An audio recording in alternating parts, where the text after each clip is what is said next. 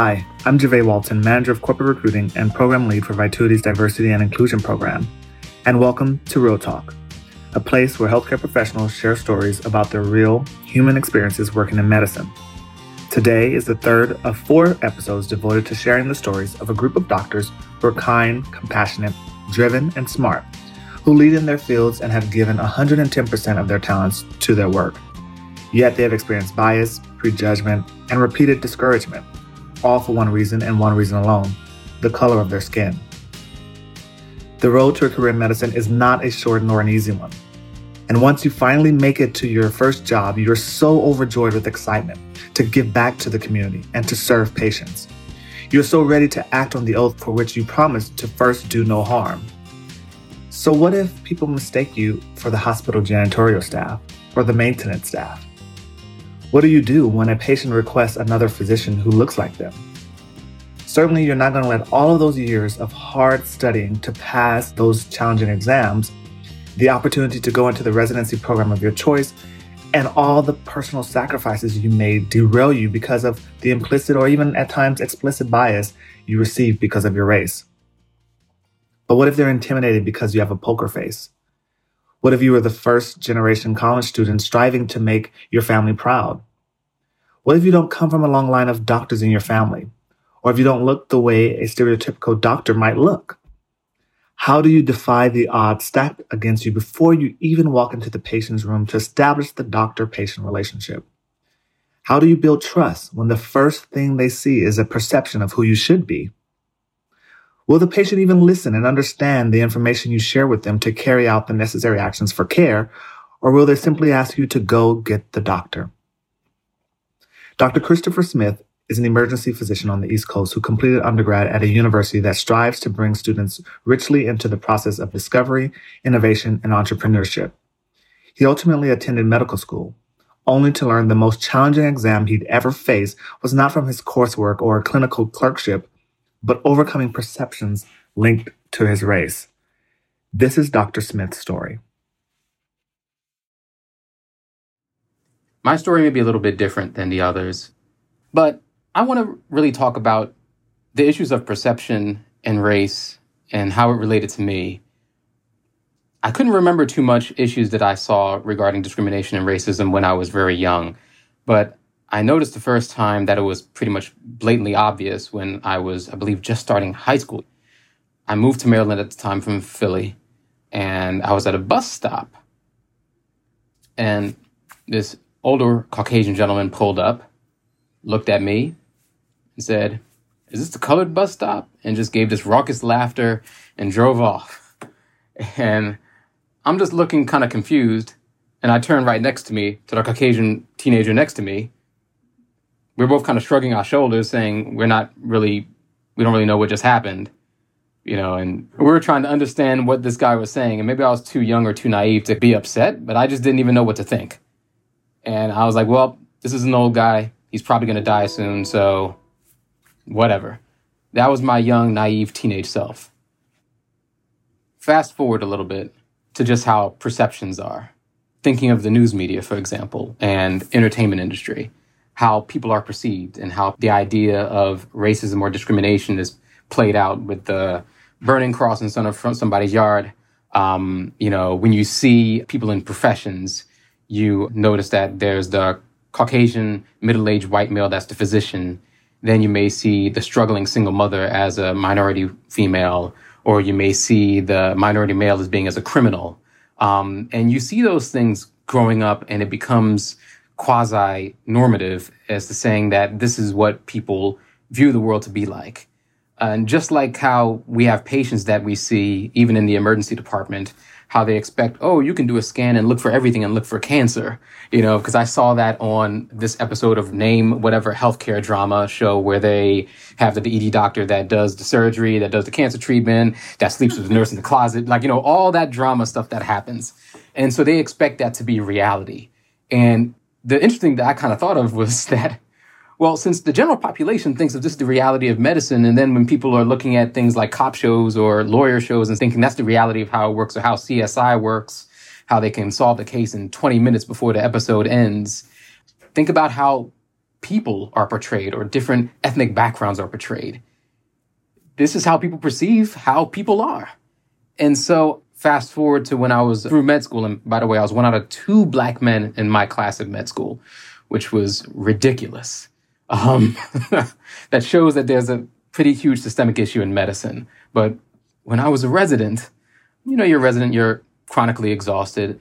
Uh, so, you know, most residents kind of linger around the coffee shop, especially emergency medicine, before they start their shift. You want to caffeinate up or whatever vice you have. So I'm there waiting in line, just trying to get my coffee, where there was um, a customer there. And I'm in scrubs. She comes up to me and says, Hey, do you mind, um, you know, someone spilled some coffee on the floor. Do you mind cleaning it up? And so I said, Oh, well, sure. I'll I'll let someone know to help clean it up. It's like, well, no, if you can clean it up, that'd be great. You know, I don't want anybody slipping, and I, you know, it just doesn't look good. And I said, um, sure, I can get some napkins, or I can try to call somebody. You know, and the coffee person, the coffee guy who knows me, you know, was like, hey, Doctor Smith, is there an issue? And the lady's face turned red as a lobster. And she was like, I am so sorry. I am so sorry. You know, I can't believe I did that. I'm so sorry. And you know, in my mind, I'm saying, okay, very quickly, you know, I'm, I'm moving a mile a minute in my head. How do I respond to this? You know, do I respond, you should be sorry? You know, are you some type of idiot? Or, uh, you know, how do I respond to this? So I said, nope. And I was like, you know, it's okay. No worries. Uh, you know, these things happen. These things happen. And that is the biggest issue that I see because it's the norm. Um, you know, I've seen it happen too many times when it happened to myself, and I go back and I kind of replay that moment in my head a lot. Um, that happened between 2010 and 2012, maybe. I, but it happened around that time, and I'm like, okay, wow, that was almost 10 years ago. And people are still having these implicit biases. And I understand that, you know, implicit biases kind of help us navigate and kind of make shortcuts quickly through life. Um, and everybody has them. But it just becomes a certain issue where it continually happens to a group of people.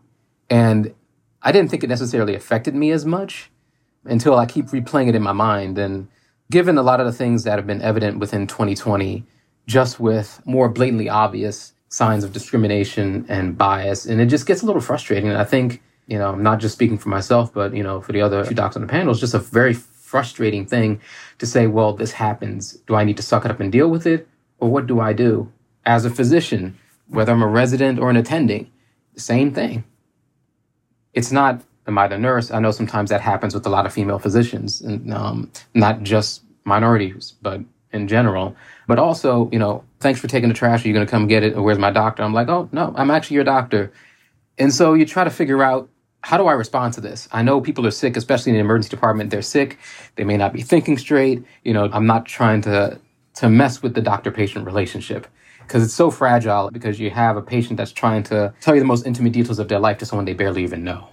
You know, do I respond emotionally and say, "No, I'm your doctor. How could you think this way?" And then it can color the way hate to use the word color, but it does color the way the interaction may go and it can actually hinder patient care. And that's what I'm here to do.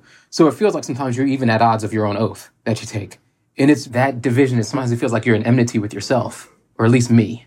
Do I just suck it up like I've been sucking it up for most of my life? I don't feel that's right. Do I speak out emotionally and then be accused of being unprofessional, being the angry black man? And I really don't have an answer to that you know, because you got to take care of the patient. I think many of our colleagues deal with something very similar. How we respond to that is something that needs to be addressed. This is an issue. Many persons of color, not just in the medical profession, but in many different professions, are dealing with it. And to deal with it silently is a bit of a travesty. And so just trying to have people understand where we're all coming from you could be the most colorblind person that you claim to be, but have enough insight to say, I have an implicit bias that I can try to address it to try to make it better. You have no idea what kind of difference that can make. Uh, but I think with this conversation that we're starting, hopefully, that it can reach people to look at themselves, take some serious introspection. Because many people, especially myself, are very, very frustrated. And I'm not saying I have an answer, but I believe that the way to move forward is just like Dr. Provost said, this is everyone's responsibility. It's not just a minority's responsibility because we have to work better together in order to progress. And we've made some changes, but we can't be comfortable um, with the changes that have been made so far because, you know, just hearing everyone's story, it's still happening. And these are just a few stories that I pointed out. I could talk about my guidance counselor for college. Uh, you know, just I could talk about my experiences in medical school, but hopefully, with this conversation, we can actually start making some progress.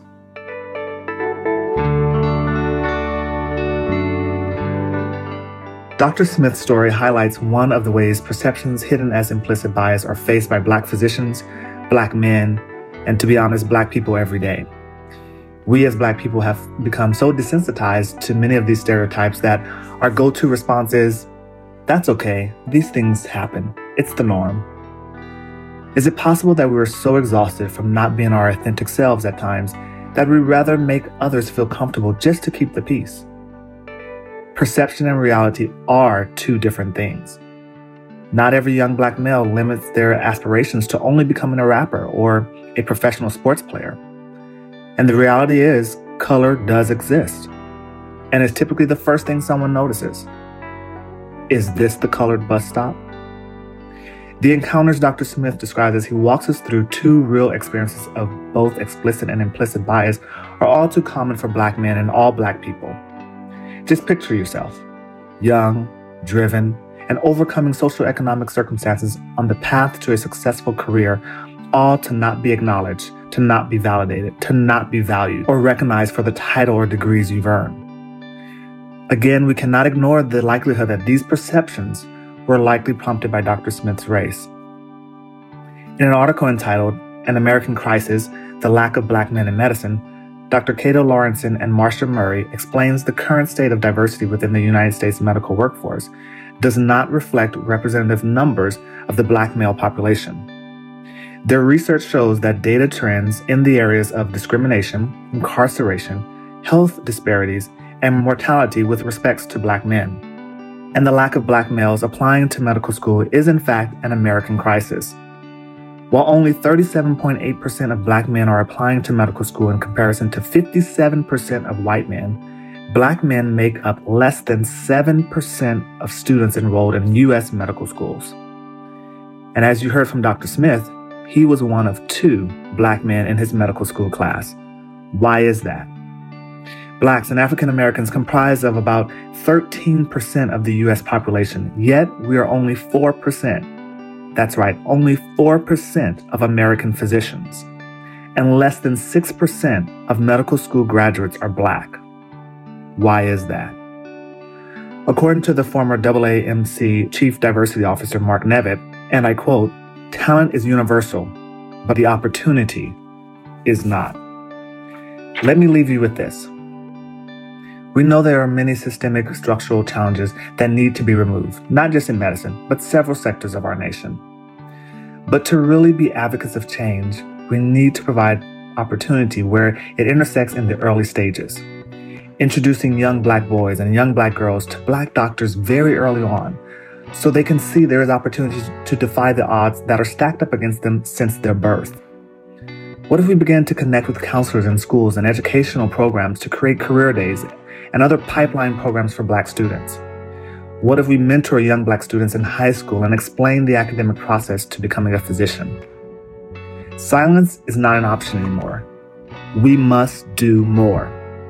And this is our opportunity to make change. Thank you to Dr. Christopher Smith for sharing his story with us, to the team at Vituity for their support of this podcast, to Marco Gonzalez, our sound engineer, and to all of you for listening.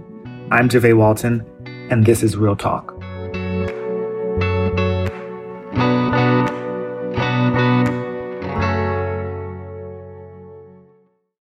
Want to connect with the Real Talk podcast or record your story with us? Start at realtalk.transistor.fm or you can follow the link in the show notes for this episode.